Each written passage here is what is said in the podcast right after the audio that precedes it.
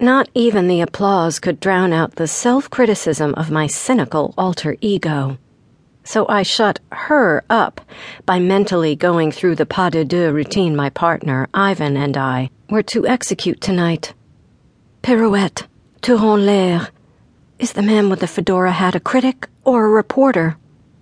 I closed my eyes so I'd stop staring through the crack in the red curtains.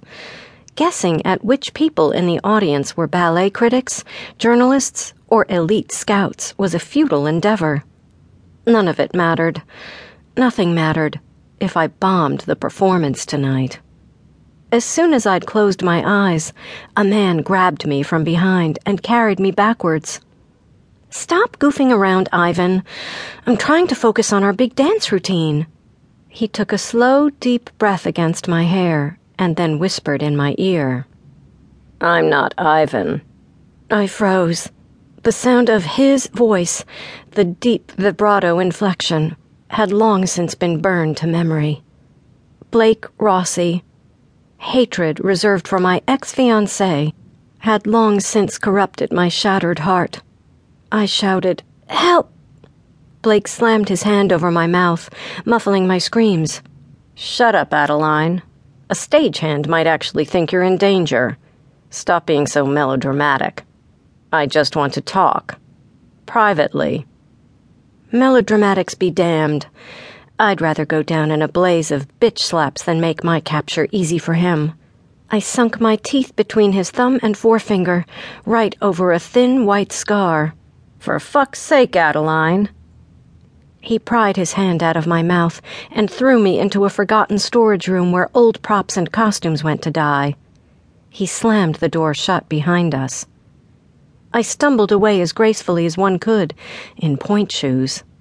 As soon as I regained my balance, I whipped around and faced the man who professed his love for me the year prior. So much had changed between us, although neither of us appeared any different. Blake looked like everything money could buy.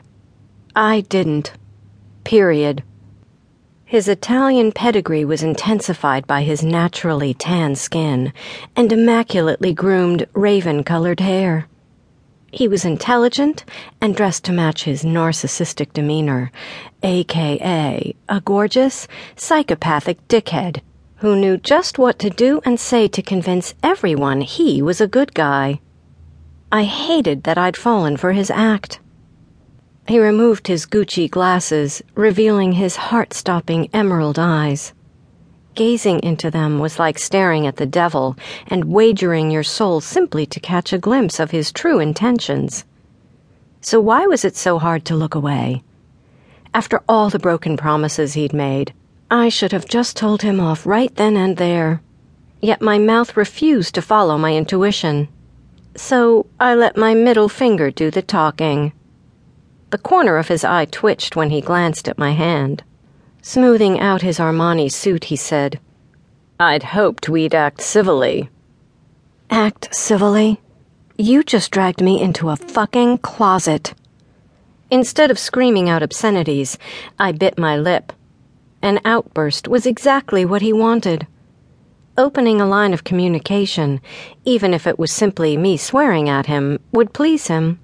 Besides, he could handle a few curse words. I'd said enough of them when he asked for the ring back. It's been too long, Adeline, he said, rolling my name off of his tongue, like I'd burned him, not the other way around. But I still know you, and am certain there are things you want to say to me, my love. I crossed my arms and glared at him. He was just trying to get a reaction out of me, antagonize me. Again. He eyed me from tits to ass. I was a piece of property. His property, to be exact. He may have deemed me unworthy for marriage, but he had no qualms with my physique. Dressed in a cream leotard and platter tutu, my attire didn't leave much to the imagination. He took his sweet time eyeing me over, paying special attention to my legs. Always. My legs were my source of income, a potentially great income at that. That was one of the reasons I fell so damn hard for him in the first place our constant demand for perfection.